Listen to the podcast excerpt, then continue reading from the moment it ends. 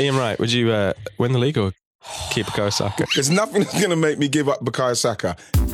Hi everyone, how you doing? I'm Ian Wright, and I want to tell you about Wrighty's House, my podcast on the Ringer. Twice a week, I'm joined by a rotating panel of guests to talk about football, films, life, and even cars. The film. we give out flowers, we break down goals, and sometimes we talk about some serious topics around football and other sports. Come join us twice a week. Search for Wrighty's House on Spotify or wherever you get your podcast. Take it easy.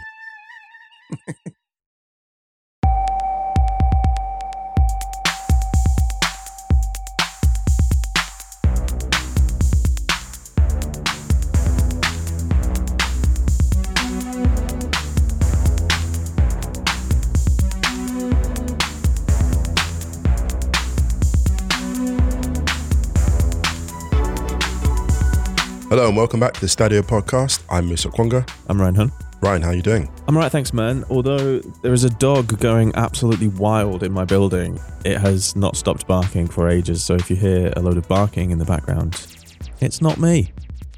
Man, so just gonna, we're just going to hear periodic barking as the podcast proceeds. The dog might be a Dortmund fan. Well, I can't blame it, to be honest. You got a dog on backing vocals. It's not barking, it's varking. Oh, There you go, everyone. You Oh can have that one. goodness. There you go. Straight out, straight out the gate. Oh my goodness! Wow, wow. Uh, how are you, Miss Gwangwa? I'm very happy. I the other, the other night I was in Hamburg to interview the great Angelique Kidjo, five-time Grammy winner. It looked amazing. It was incredible. Um, interviewed her and cooked cooked a main dish for 35 guests with her, which was nerve wracking. That's wild. It is wild. It is wild. Um, it was an incredible experience, and people like the food. People like the food, so yeah, Hot very food, excited. hot takes. Exactly. Listen. Literally, she was like, "Oh, you're you're going to overheat those beans." If you, and I was just thinking, you don't know how it takes. First thing she said, five-time Grammy winner. Uh, what's the Zlatan take? Actually, she's someone I'd have to tell the take if she'd asked oh for yeah, it, yeah. She, yeah. she doesn't listen to Stadio. Anyway, I, I don't blame her. It looked amazing, man. Congrats. It looked thanks, really man. great. How are you keeping? What's going on? Yeah, I'm right, man. Just, you know, just a bit chilly. It is, isn't it? Oh my goodness, yeah. Minus one, Oh, minus two. I think I think Berlin might be the coldest place on earth right now. Tell you what. Ah, you didn't expect that, did you, Canadians? Came from me this time. He's the sensible one.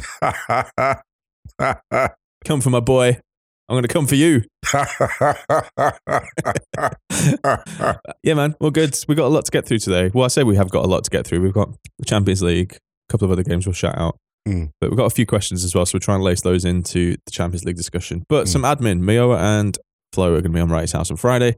Mm. Make sure you check that. You and I were on Wrighty's House on Tuesday, We which were. was fun. yeah, great fun. Yeah, today we're just going to do some Champions League and keep it pretty, pretty light and breezy. Let's do it. Um, other admin. I think that's everything. Yeah. Just, just you know the admin by now. You know the drill. Yeah. I've done so many shows. You don't need to hear the admin every. Maybe I'll just, maybe I'll stop doing the admin. No, no, no, don't do that. People like the admin. Death taxes, death taxes and Stadio admin. Let's go on to the show Let's after this. Shall we begin? We begin in Munich Yes, we have because it was probably the power tie, right, of, of this week. Yeah, and Bayern, they showed us something. They yeah, showed they us did. something. Uh, Bayern two, PSG nil, three nil on aggregate. Achraf Hakimi started the game for PSG despite the preliminary charge of rape in Paris last week. I'm unfamiliar with the workings of the like French legal system, so I'm not sure what the how it all plays out. Also, just the way that people like kind of tiptoed around it on commentary. I feel like just present the facts, Yeah, when the individual's been named, there've been challenges before where individuals haven't been named. which we've gone into on this podcast. before. Right, and when they when they have been named, then you've got that context, you've got the factual context, then then put it out there. And it is an editorial choice not to mention it. So that the game began in strange circumstances from that perspective. And in terms of the game itself, PSG just curiously muted throughout. So Bayern prevailed uh, by two goals to nil. Could have been more. And PSG, it's a mix of things, isn't it? PSG were very poor. And I also thought Bayern were very good. Mm. I think there were two key moments in this game, and they came like a couple of minutes apart. Okay, yeah. The first one was Marquinhos going off after 35 minutes, Mm. And then two minutes later, PSG have that chance at the other end where Sommer goes walking and Yep. De Ligt clocks it straight away, Yes. goes to the line and clears it and celebrates it like a goal. I think that's the pivotal two minutes in the whole game.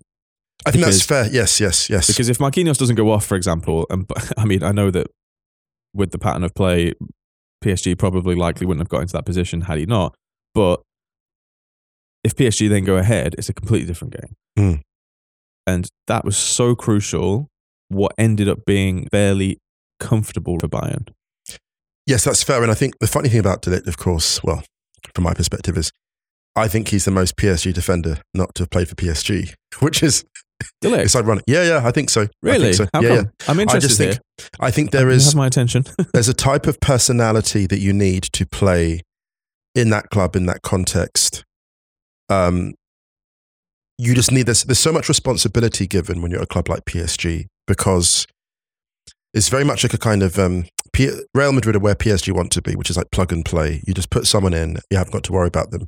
And De Ligt in his Bayern incarnation is returning to something like the Ajax, where you know it's not the consistency yet, but it's just command. Like you just put him there, and you haven't got to worry about him, and you can put players alongside him, and he could be like a more of a senior defender now because he's getting a bit older, and he's just the kind of his incredible presence, like his incredible presence and personality, and I think he's doing what Ramos, you know, Ramos obviously is in advanced years, but I think he's kind of what Ramos was meant to be, this sort of talismanic centre back, and I, was really happy for him with that clearance because I think he needs he needs moments like that.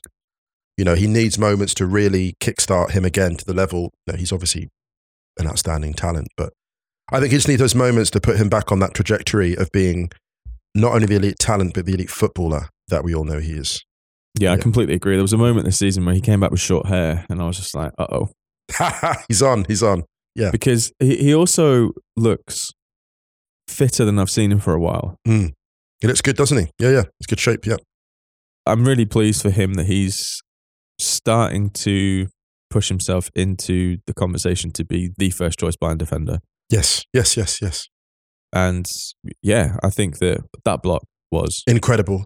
really good And because some- it's some- actually yeah, like yeah, yeah. he he clocks it before some before Sommer's even really got himself into trouble, and it's it's just really really smart defending. Sommer Um, periodically does that. I mean, this is, look, he's a brilliant shot stopper and also wonderful, wonderful goalkeeper.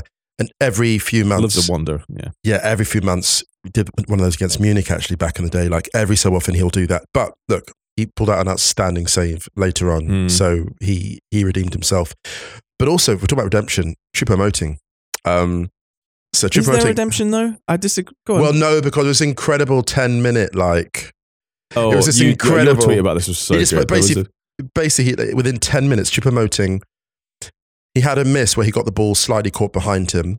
Did you the commentary? Varum she's there, Nick. yeah, and then just like, why isn't he shooting? and then he seemed so bereft. He took a while to get to his feet, and then he got hit by a shot. Wait, he should have run straight off the pitch, so he'd be, um, so he would have been, he wouldn't have been offside. But He stays on the pitch, so one of his own teammates clatters the ball against him, and should have gone in. A few minutes later, he has a header in net, but it's it's a great header, but he's marginally offside, and he should have timed his run slightly better. But then a couple minutes after that, he scores. Then he gets subbed off. It was Muller who was offside. That was the reason. It's a great header. But also, M- Muller does draw two um, He draws defenders. attention. He does draw. But then again, the header goes in anyway. Yeah, no, it's minimal. Yeah. But but you know, he did he did well. Good movement for the um, for the tap in. And actually, it, his goal came at the end of um, a move that really summed up just how, how the difference between Bayern and PSG in this game was basically Ver- Verratti, who had a poor game, gets pressed in the edge of his own box by two players, gets swarmed by Bayern. I thought that press, yeah, it was clever. that, that whole movement just summed up the difference. Bayern's intensity, pressing in packs, PSG not providing passing lanes or options, Verratti um, playing with the ball in a dangerous area, taking one too many risks, unnecessary risks. He took risks kind of all over the field, really. But, you know, Mm. and he's done that his whole career. But in a situation like that, when you're up against it, was not the place to do it. And it was good night. And it was funny because I was talking to a friend, we were watching out in town together, and he said, Oh, like, you know, the thing about PSG having Messi and Mbappe on the pitch, you just feel like there's that moment of magic. I said, No, not tonight, actually. I don't see any indication that they're going to string together anything like that. Like Bayern just have this well under control. Mm. Could have been Had that air about it, didn't it? yeah, it did. They just knew they took the heat out of it. No intensity. Um, Messi uh, wandered here and there, ineffectual, didn't combine well with Mbappe, and Bayern just knew exactly what they were doing. And actually, here's the thing for Nagelsmann: what a power move! If you look at the bench that he had Mm. and the players he might have been expected to bring into the action, uh, I got a message from Callum actually before the game, and he was like, uh, from Caricom, uh, and he was like, oh, like Gnabry, Mane, like all this lot on the bench. João Cancelo on the bench. But He's not been starting games. He's not started since the first leg. yeah, and he, listen, he got a good um, got a good shift out of Upamecano as well, who's a player he's Mhm. always had faith in. So, real vindication for Nagelsmann. Bayern just out coaching, out thinking, outrunning uh, PSG. And you look at this Champions League unfolding now, and you think, hmm, yeah, that's what a contender looks like.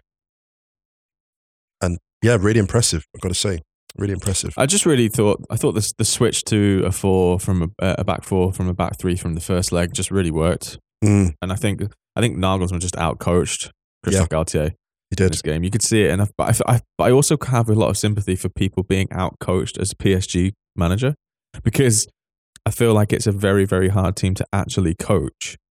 Do you know what I mean? You're essentially you're essentially just a kind of a vibesman in a way sometimes at PSG where you just got to keep everyone happy. You're more of a man manager. I feel like, I know that sounds like I'm being a bit disrespectful to people who have managed PSG, and you saw that Tuchel out of anyone in re- the, in recent years did the best job there. Yeah. you know they could have won the Champions League that year against Bayern, but I feel that Galtier's. There's been a lot of talk about Galtier's job for a while, and and I feel like it's just another example of actually like how easy it can be to be swallowed up there. Mm, Like you don't really have a huge amount of authority.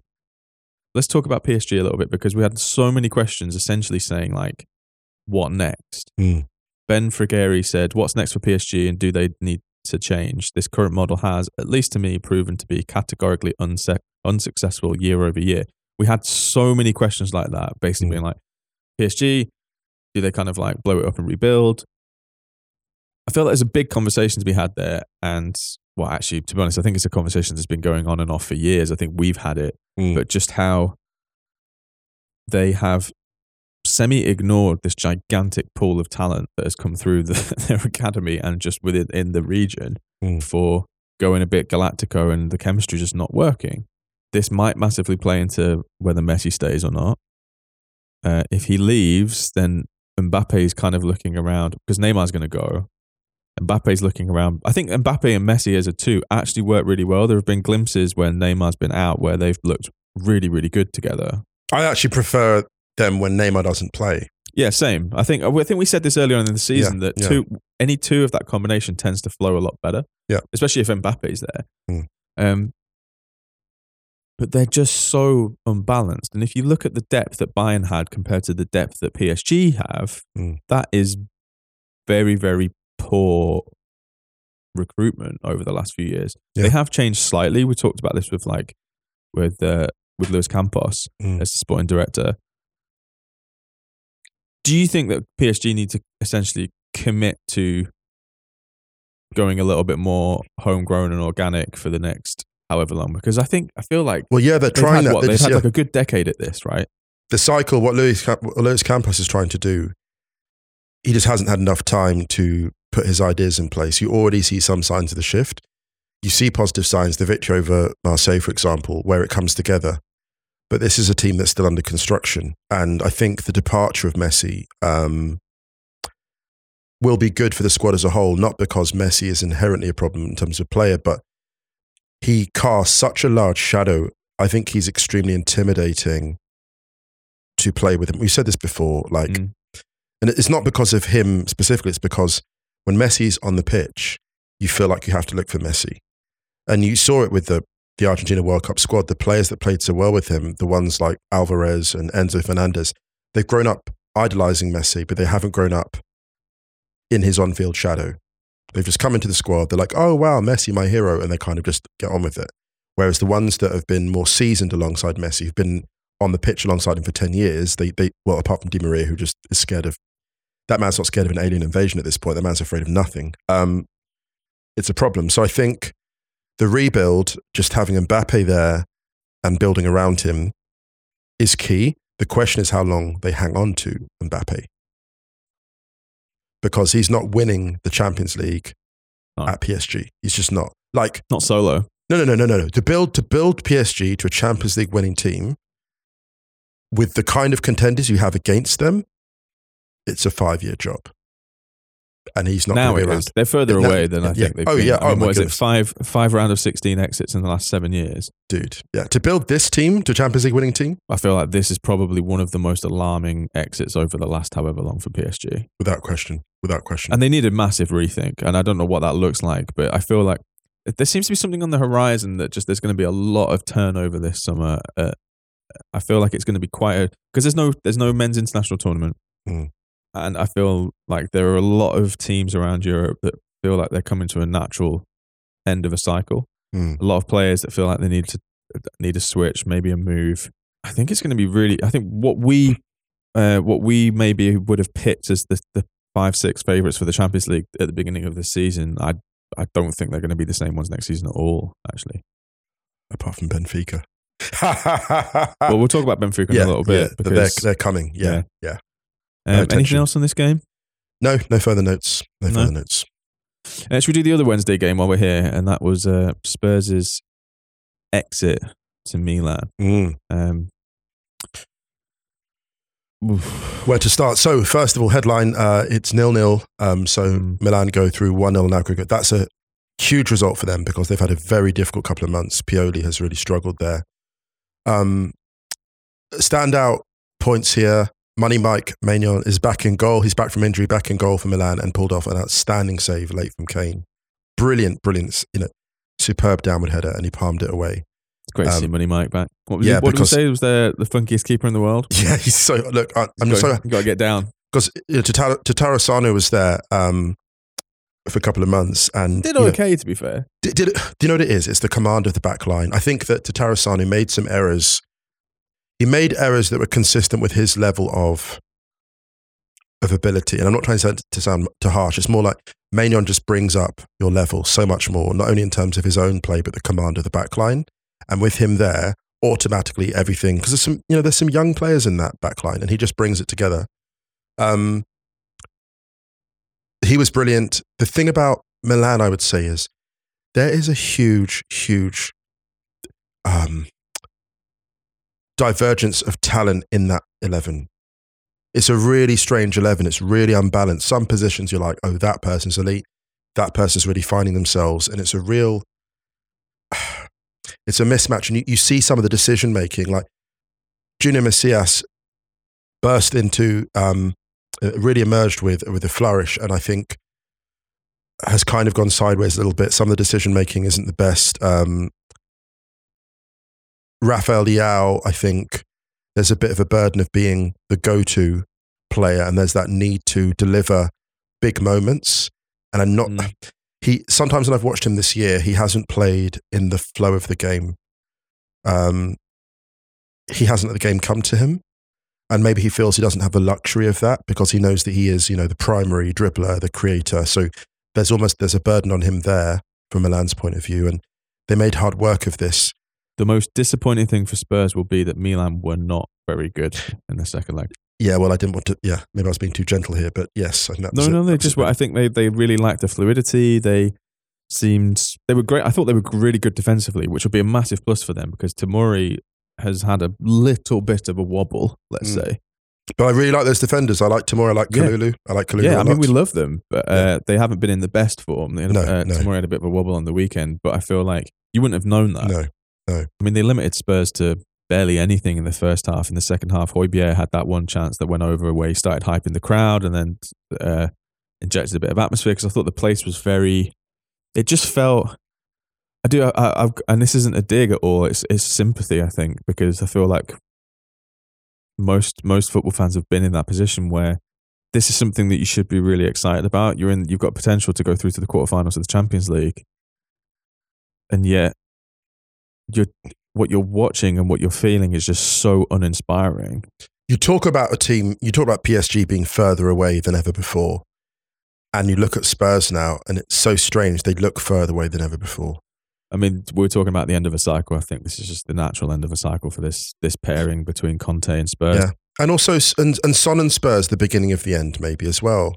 I, I'm, I'm, not, I'm not, and I'm not saying Son like the next couple of years, but like in terms of a the beginning of the end and starting to think in the long term about okay, over the next couple of years, who is our who are we bringing in? Um, I mean, That's Son shame an interesting one because he's only 30 still, and I feel like maybe a managerial change might kickstart mm, his form again. Yeah. Um, I feel like there are just a lot of players in.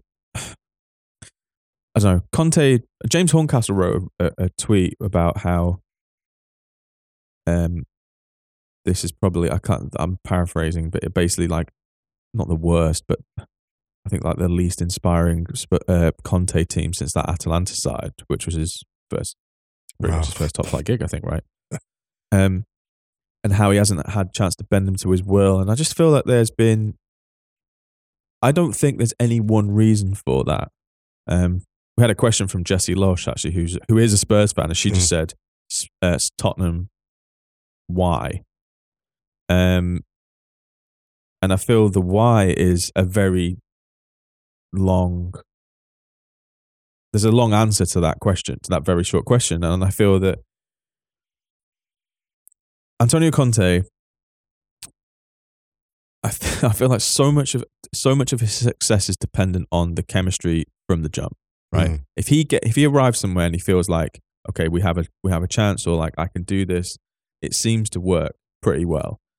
Um, I feel like at Spurs, the fact that he didn't come in the summer and then it ca- he came in after Nuno, it al- it already felt like a little bit of a yeah, go on then, and I, and I feel that's a really dangerous starting point for that kind of relationship. I think he's probably been a little bit frustrated with um, players maybe not being able to do what he wants out of them, but also he is a coach. It is his job to then coach those players.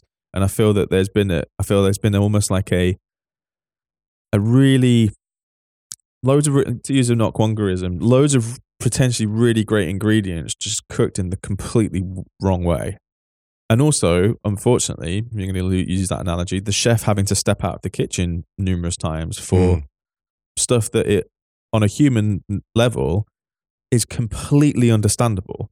Like Conte has had, I don't think there is, uh, what I'm saying is, I don't think that there's any one party that is the sole blame here. The only person that you maybe would point the blame at is probably executive level because they're the people involved. in I making was going to say it. I was going to say But it. in terms Yeah, of the yeah. of the of the the people who are front and center, I think some of the players have probably underperformed and and not put into place some of the stuff that Conte wants them to do.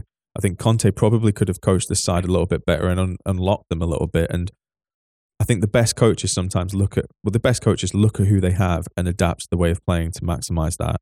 But I also think that Conte has just had a fucking horrible, horrible year, and Yeah. also like Spurs have, if you think about it as well. Like you know, losing Giampiero Ventrone, obviously someone very very close to Conte. Um, he then lost two close friends in Mihailovic and um, Vialli, and also he had that surgery, which he came back way too soon from. We all knew that he he came back way too soon from that, and then had to step out again. And it just feels like a lot of that on a personal level. You know, his family's still in Italy. I think you can just tell that this is a guy who needs a break, and no one would begrudge him going home. However, if I'm a Spurs fan, I would be looking at him being like, "Can you give us a little bit more something? Hmm. Can you at least sound like you want to be there for a bit?" Or, you know, some of the stuff afterwards being like, "I'm here till the end of the season, but if they fire me, they fire me." Yeah. Do you know what I mean? It just feels like this isn't a this isn't a massively healthy relationship, and I don't think it will be one that extends past the summer. How soon does Daniel Levy wait to offer Thomas Tuchel the job? He's right there, and he actually is someone who has the ability to bring so much out of this squad because it's a good squad. Actually, there's there are, there are new players they bring in. You have players substantially underperforming, like Richarlison, who, goodness, like when a player like Richarlison is struggling to that level, after the game. yeah. I mean, when when you see when a player like Richarlison is struggling to that extent, then it's a structural problem. This is a very very good footballer in a system that is extremely ill-fitting. Um, in a situation that's ill-fitting, and I, I do think Tuchel is a, a manager who is a right there and b we supremely suited to extracting much more from this squad very quickly. The only thing I would say is that I feel like it's going to take more than a manager Yeah, to it really, is. really fix. it's going to take- Spurs. It's going to take Daniel Levy stopping and looking back and thinking, hang on a minute, look at these managerial hires. Look at all the different input I put into this. Look at me not backing, because there's a lot of talk about, you know, the Pochettino situation and, oh, he achieved, he overachieved, he was ahead of his curve. Look, there's money at Spurs. Spurs owner has money. If they'd wanted to back Pochettino to that degree, they could have. They chose not to and they need to reckon with that. And I don't think they've ever fully reckoned with that because these these um the hires post Pochettino, none of them have been strategic long term hires. None of them. None of those managers are people who you look at and go, oh yeah, you know, we could build a project around. They're not. And there needs to be some honesty at executive level about the expediency with which they've behaved since sacking Poch. Hmm. Complete expediency. That frankly, if they were running different kinds of businesses, people would like cock their head sideways at them. So you're right. There's an executive responsibility to carry out there. It's not about passion for the club. No one doubts that. It's about actual strategy. And whoever they appoint next needs to have that comfort of of the strategy. Seen a few whispers that Paratici loves Luis Enrique. Well, he can he can he can love him all he likes, but give him the tools. give him the tools because Luis Enrique has been in chaos before at club level. Yeah, He's been in chaos before and he's been underappreciated. And actually, at this stage of his career, he doesn't have to bother with it. Actually, no, I am agree. Yeah, I agree. So here's the thing: if, you're, if, if he's interested, sorry to be a bit harsh and labour this point, but if you're interested, make him a compelling offer.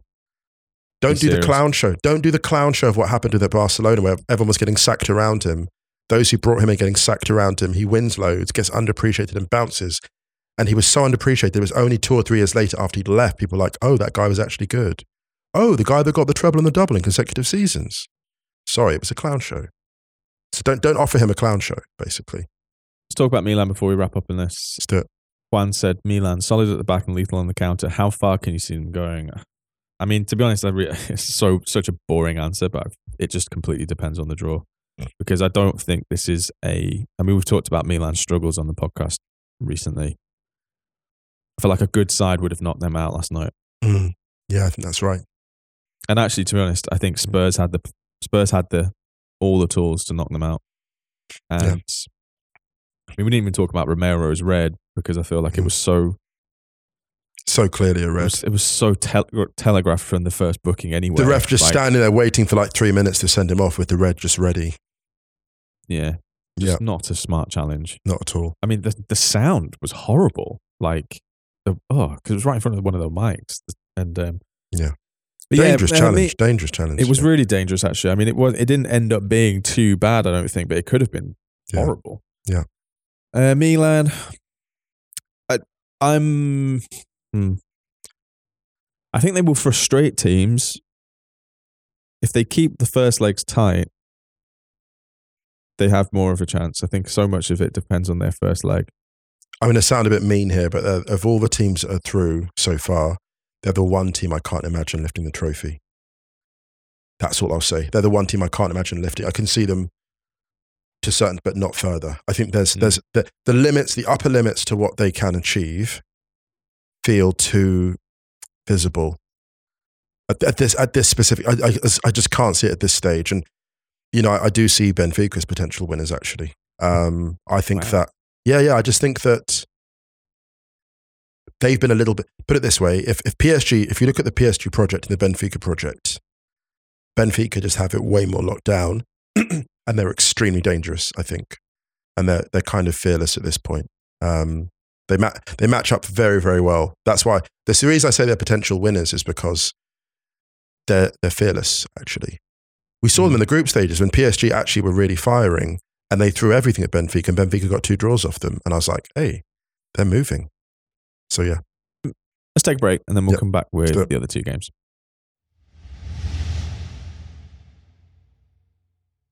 Right, man, should we go to Stamford Bridge? Yes. Because there was a key moment in this game. It happened very early on. And it was when Julian Brandt pulled up with what looked like a really bad hamstring injury Mm. and uh, left the field to be replaced by Gio Reyna, The reason I mentioned that as the key moment of the game was because I was talking to Jonathan Harding yesterday, and he made a really good point in the fact that, like, because Chelsea needed to score, Mm. Dortmund had those few chances on the break in the first half, and it just felt like they had a real lack of pace. Marco Reus isn't as nippy as he used to be. No. Sebastian Haller is not known for his pace. Not a speedster. It's not his game at No. all. no. And actually, Jonathan said uh, instead of bringing on Gio Reyna, who I thought actually played quite well, he would have brought on Jamie Bynoe-Gittens because Mm. of his speed in the final third. It's obviously And Dortmund his, without. and his form, his performances. yeah, yeah, yeah. Dortmund obviously without Moukoko, without Adeyemi going into the game, uh, without Gregor Kobel in goal. Who I, I don't. To be honest, I think I think Meyer was fine. I don't think he, I think uh, so.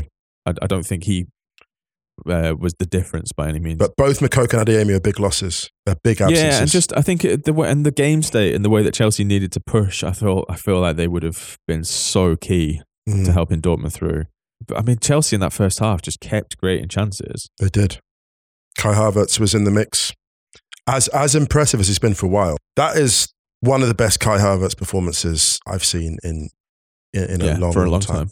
I think, to be honest, though, I think it was one of Chelsea's best performances for a while overall. Yeah, that's fair. That's fair too. You could also see why they haven't been scoring a huge amount of goals. There was that Sterling one right in the first minute, even though he ended up being offside or second minute, I think it was, Hmm.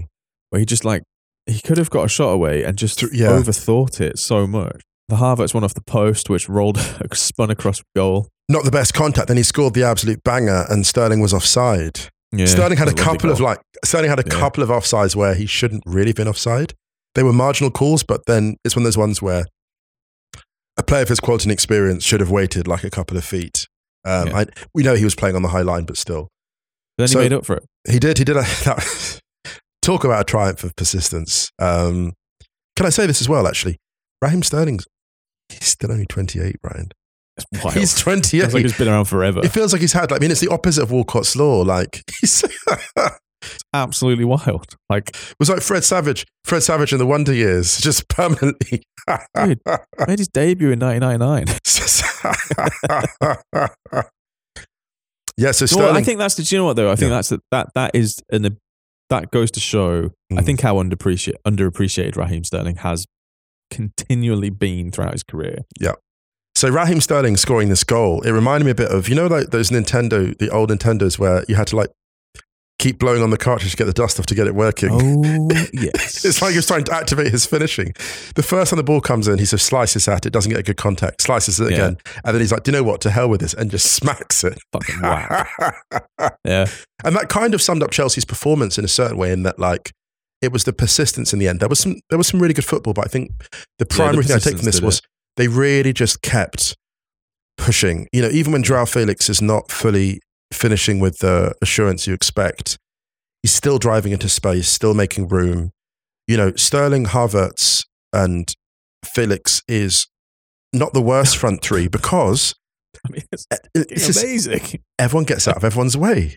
Actually, Yeah. everyone, yeah, Like, everyone is just Stop, yeah. just stop. No, no, no. Stop for a second. Kai Havertz, Raheem Sterling, and Joao Felix as a front three. Right. It's got that Fuck fluidity me, and the runners. Incredible. You add a Tenth couple in the of Premier League. Yeah. You add some. I know. You add some. I know it's wild. You add some runners to that. You then get like Chilwell coming in. Chilwell with a, his his um delivery improved throughout the game. Um, and look, I, I love Chilwell. Chilwell and James are just unbelievable wingbacks in this system. And you bring in subs to that mix. You know, this is a this is a very decent Chelsea proposition at this point. The thing from a Dortmund point of view that was really that was just a shame about this game was just that that penalty just killed it for them. It did. I feel like if that penalty hadn't been retaken, Dortmund might have seen this out and and nicked something. Bellingham had that one chance as well, but I think that was a little bit. Uh, but I thought people were being overly harsh on that because it just kind of came to him super quick. I'm going to be overly harsh here, but encroaching in the box for a penalty is You just don't need to. it's it's it's like Not on, now. It is a basic error. I read the Dale Johnson thread about it from ESPN, and there's um, and he basically said the same thing. I'll, I'll quote his tweet: "There is absolutely no point in a defender encroaching on a penalty with VAR." I 100% agree. Yeah. it's just not worth it. It's just bad game management. Yeah, yeah. He also wrote a, another thing saying, "When the ball is cleared by the Dortmund player, there doesn't seem to be a Chelsea player who is realistically going to play the ball. Therefore, there is an argument that this VAR intervention was overly fussy or over fussy and could have been left on field." So this is the thing where I f- I feel like it's just a it's fine in a sense, but just eh, the, like the law states, encroachment from both sides retake, but a lot of that is down to the pathway to who plays the ball. I feel the first penalty was the actual awarding of the penalty was fine. I don't think Chelsea made it through purely because of that. No, no. The penalty wasn't the thing that cost it for Dortmund, but I think it killed their momentum. Uh, or any chance at real momentum. You could see them afterwards when the because they weren't in agreement with the awarding of the penalty anyway. And then when they had the retake, it's just like, like, oh my the God, fuck, man. Yeah. So I know both players were encroaching, but there was no there was no real advantage from anyone in that thing. Just fucking let it go. To be fair, like I feel I feel Chelsea had a massive shout for a penalty after like eight minutes when Havertz has that shot and Emre Can basically nudges him just before the moment of impact. Right. that's a foul. Yeah. actually. Yeah, yeah, yeah. That's yeah. a foul. And it was I thought that it would have been a very, very rare awarding of it, but it is technically a foul. It's completely like uh, Havertz is clear of Emre Can. He's got a chance to get a shot away, and Emre Can basically stops him from doing that from behind without getting the ball. So Yeah. it evens out. It evens out. Yeah. Fair enough. Look at that. Look at that. They all even out. And in this tournament, here's the thing Chelsea are not going to be a volume team in terms of volume goal scoring, but Mm. they'll be extremely difficult to knock out. And that, yeah, they've got a chance again. They're dangerous again. And Havertz is, he's decisive. I, I still think they lack um, someone to punch through, like a kind of, you see what Timo Werner did? Mm. I still think Chelsea lack that type of player who disorientates opposing defenders. They've got sufficient. They've got ata- enough attacking talent to find that player, but I don't think they still have the. Um, yeah, they, they, they, they're going to need a level more in attack, I think, Mm. to go further in this tournament. Let's go to the other game on Tuesday. We covered Yep. everything from that game? Yeah, yeah, all done. think so, right? Yeah, yeah, all done. Uh, Benfica five, Club Brugge one, seven one on aggregate. Benfica's uh, highest Champions League home win. Um, and I thought it was going to get off to a flying start after uh, was it Jao, uh, João Mario had the ball in the in the net after ninety seconds. That lovely little flick. Yeah, yeah, yeah. But uh, was Gonzalo Ramos offside in the build up? I think it was I think Gonzalo so. Ramos, I think right? so. Yeah, yeah, yeah. Yeah, he was Um, outstanding. and, uh, and to be fair, I think Brugge did okay. this result's not going to get that much attention because it's Brugge. This is the thing. Actually, it's not going to get that much attention. But what what interests me is they brought in Chiquinho to replace Enzo Fernandez, and it's just seamless. You know, this is a team that sold Darwin Nunez, and they got Gonzalo Ramos. Like th- this team, its ability to renew itself. Incredible. and everyone just play. They play with such intensity, and that they were constantly creating chances. They were constantly just at Brugge's necks. You know, actually, you look at like someone like um, actually similar pattern to the seven 0 that Liverpool got Manchester United, where the goals actually came relatively late, but the dominance was there from reasonably early, like in terms of the constant, constant creation of chances. Rafa Silva's opener is spectacular outside of the right foot. And just the way that Benfica front line combines. It's dangerous, man. Like It is it's, dangerous. it's, it's very dangerous. it's it's matchups. It's all matchups. They remind me of like that Monaco team from like 04 with Mm. Morientes and that lot, where the wrong team get like a big team gets them at the bad time, and Benfica just run riot. It all depends on matchups. This the thing about the Champions League. It really is like who gets drawn against who. I think. totally. Um, uh, the second Ramos goal was my favorite because there was this amazing touch that he does when he when he cuts inside, and normally you would be like, "That's the left foot to bring it inside," and he kind of Chops. he chops with the outside of his right, and I think that creates the space initially. Yes. I just don't think you're when you're when you're defending in that, and you're kind of getting yourself set for for the attacker to move somewhere. I think it's such a minor thing, or like a minute thing, sorry, but it changes the whole pattern of that thing. I think it just opens up for him. I saw that and I thought I've seen that somewhere before, and I was thinking it's Hernan Crespo. When I saw that style of movement and touch Actually, and quite. Bergkamp like in a way as well. Oh, the chop, yeah, yeah, the The touch. chop. Yeah, This the way that man dominates the front line. To me, is is like a young Crespo, and I loved Crespo. I think that he's he's extraordinary, Ramos. he's for real. And I wonder why why there's not slightly more talk around him at the moment. I know there's a I bit think it's probably because everyone knows that it's going to cost. that, yeah. like, Spe- you want to Price- sell the Enzo price for of the that? brick has gone so yeah, high. substantially high. Yeah, My yeah, God. yeah, yeah. Uh, and also just a shout for David Neres' goal because David Neres was just like I that celebration's that- incredible. He's just so fucking chill. He's in his bag. Like, he's so in his he's bag. so chill. He's just like, What? Um, it's amazing. And uh, but I, th- I think goal of the night, the old Meijer. I think the goal for Brugge was probably like it was such a it was such a beautiful like inside like cutting across inside of the foot.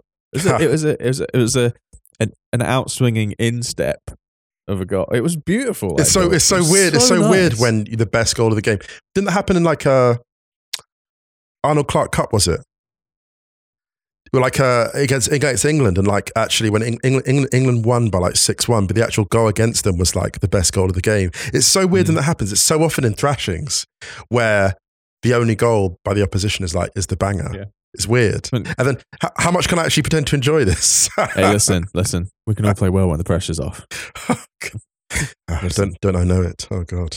Oh yeah. Uh, let's uh, have a ques- question from Jackson Wright, who says, although Brugge is on a serious downswing, I mean they fired Scott Parker afterwards. He's, Yeah, he's yeah. no more. Although Club Brugge is on a on a down serious downswing, dismantling a round of sixteen opponent isn't an easy task. Who could Benfica draw in the quarterfinals and actually expect to expect to be in serious trouble? No one's looking forward to facing them. Put it that way. Nobody is looking forward to it. Their home legs are going to be such a weapon for them moving forward. No Right. one wants that. That's the No thing. So- that. especially a second leg. No one wants that. It's horrible. We've seen what they can do to very good sides. I mean, I'd, I'd like to revisit that question when the draw is made and when Mm. the rest of the ties are done because at the moment, I really don't know. Like, I think it really depends who gets through. Like, for example, I don't think anyone's enjoying that draw, to be honest with you, I don't you. think anyone will. I mean, even Bayern. We was talking about Bayern being streetwise. Like, I think Bayern would just no, no one would fancy it in in Lisbon. Not being funny, Gonzalo Ramos running at Bayern's right flank. No thanks. They're not enjoying No that. thanks. They want- they Cancelo's want- like, all right, now you choose to bring me on. Yeah, they Against this want guy. no parts of that. Yeah, exactly. Danke, Julian. Let's have a couple of quick questions before we go. But uh, yeah, again, I mean, Benfica are looking. I know it's Brugge, and it's hard to. It can be hard to judge off that tie because they're not they a dark horse. they They're a horse. They're a horse. Yeah, yeah, yeah. Um, couple of quick questions. Uh, Virgilio says there doesn't seem to be as much hype and excitement around the Champions League this season. Is that a fatigue due to the World Cup? I think there's always a little bit of a lull in the round the way it's so spaced out, though. Yeah, And maybe it's always, but it just, it's so, um, yeah, the post World Cup thing, I think, is maybe a factor. It's just so much football, um, a continuous football. But just the way it, yeah, I think this this particular stage, just where it feels so laboured because the fixtures are just spread out like this. when you spread a round out over a Mm. whole month, uh, it can feel a little bit laborious, laborious. Sorry. Yeah, Um, but yeah, I think it always tends to ramp up in the quarterfinal, and I think because we also had the quite a quite a blockbuster second round in the Europa League, I think that might have taken the the, There's, the there's a shine off it contrast. little Yeah, bit. yeah, yeah. Uh, a couple of quick other ones. Um, here we go. One from Emily Oram, who just said, "Who's going to win it?" Don't know, Emily. You know we don't do that. Moose is oh, Moose has got a take. Hang on. no, me- no, no, no, no. I've I always, can mute it. I I've, can mute- I I've can always, mute it. I've always got Who, to who take. do you think? Who do you think is going to win it? Wow, you really think they're going to do it? Do you know what? I'm only half. I just think it's. Do you know what it is? I don't think they'll win it, but I'm just saying that as a kind of just embracing the possibility of it happening. I think that might be the most on the fence thing that anyone has ever said on this podcast. No, with with I'm on it. And you want. I'm not entirely sure that they will win it, but I am coming round to the possibility of embracing that they might. no, I don't know who's going to win it. This is the. The Champions League is just. It's just gloriously unpredictable. It really is. We'll put it this way: CJ says, "Do Napoli have a legitimate chance of winning?" Yes. I know that the most entertaining teams don't normally win it, but Napoli's form this season gives me hope. Can I say this one thing? Can I throw this actually as something? This is why I find sports washing so hilarious in the context of the Champions League. Of all the tournaments in the world that you could throw money at to guarantee a victory, the Champions League is the most capricious, right? It's the least likely to obey the whims of sports washing. We've seen, rela- we've seen repeatedly, it's extremely, extremely hard. Throw, you could throw billions at this thing Yeah. and you get no closer to it. because it just is. It's elite football where the margins are infinitesimal, and it's not. It's not the kind of thing that lends itself to guaranteed outcomes. It's really not. Money does not make us the vibe. It does not. That should be. Do you know what? If we ever do like Stadio Christmas crackers or something like that, I should put those. Money, Money does not make make us vibes. vibe. exactly. does not. Um, all right, one final question from Debbie, who Mm. says, "What team in European football do you want? Do you most want to see win the Champions League in the next five years? Bar your own teams, of course. It doesn't have to be particularly realistic. So there you go. Well, Well, no, because the, no, no, because that did they come for us? They'll come for us because they'll be like, oh, Stadio playing favourites. You go, Union. Union, Union. Union Union. Champions League. Dortmund. There you go. Anyone from Germany? Anyone from Germany? Yeah. Just to shut up everyone being like Farmers League. Oh, Farmers League. uh, uh, No. uh. Do you know what? Ajax as well. I'd love to see Ajax win the Champions League again. Just Yeah, yeah, because yeah. it just feels right. Um, but they got to be in it first to do Mm. that. If, if Napoli are going to win it, it has to happen soon because they're going to dismantle that team very, very fast. Those players are going to get sold off quick. Oh, do you know what would be amazing? Imanol wins it for Real Sociedad. Hook that to my veins. Oh my god! Can you imagine? It? And then just bouncing, being like, "Actually, I'm done. I'm done. I'm, not I'm just here for the fucking- press conference. It's only downhill for him from here. I'm out. Let Xabi Alonso take over. I'm gone. I'm gone. I'm just here for the press conference when he just goes in wearing the shirt and starts singing club songs. Oh, with a with a scarf around his head. Incredible, incredible. Incredible. Uh, a couple of quick shouts. Uh, other games this week. There was a um, Arsenal and Chelsea who played some games in hand in the WSL. Mm. Both winning. Arsenal beat Liverpool 2 0. Chelsea beat Brighton 3 1. So they have closed the gap on the, those at the top of the table. Chelsea are a point behind Manchester United with a game in hand. Mm. Uh, Manchester City are third on 32 points. And Arsenal are three points behind them with a game in hand and a superior goal difference. So if Chelsea and Arsenal win their games in hand, could uh, that top four will change dramatically. Um, and just one final shout before we go. I want to big up Angel City FC's number one draft pick, Alyssa Thompson. Made her debut in a friendly against Club America and scored an unbelievable goal after five minutes. It was like someone put a little bit of Maradona's goal against England in 86 and a Mm. little bit of Thierry Henry against Real Madrid in the Bernabeu. Mm. Shook it up a little bit. And there's there's also like your favorite US player, Rose Lavelle. There's an element of that attacking space like that. Just seeing and just sensing a mismatch and just absolutely flying into the gap. And that's a classic example of that's the kind of player where post match, the seasoned vets on the opposition are like, who the hell is that? Like we Yeah. knew the hype, but like really, who the hell is that? That that that is going to be a serious. She's going to be a serious problem for a long time. 18 years old. Yeah. Wow. Yeah. Just wanted to shout that out because uh, an Yeah. amazing goal. I know it's only friendly, but it was a debut. It was know. Number one yeah. draft pick, a lot of pressure. Yeah. Uh, should we leave it there for today? Let's do it. All right, everyone. We hope everyone's staying safe, staying well. Um, we've got a, l- we've got a lot of stuff that we need to catch up on soon. We need to talk about this stuff in Barcelona. Which, Yes. uh, yeah, that's hotting wild. up. That's wild. But uh, yeah, for now, don't forget to check theringer.com, check the Stadio Archers playlist on Spotify. And speaking of which, we're playing out on We've Got It Made by the James family. Anything you would like to add, Moose? Tell you what, I haven't got it made. Anyway, no, no. Nothing further. Nothing further. All right, much love, everyone. Have a lovely weekend. We'll be back with you on Monday.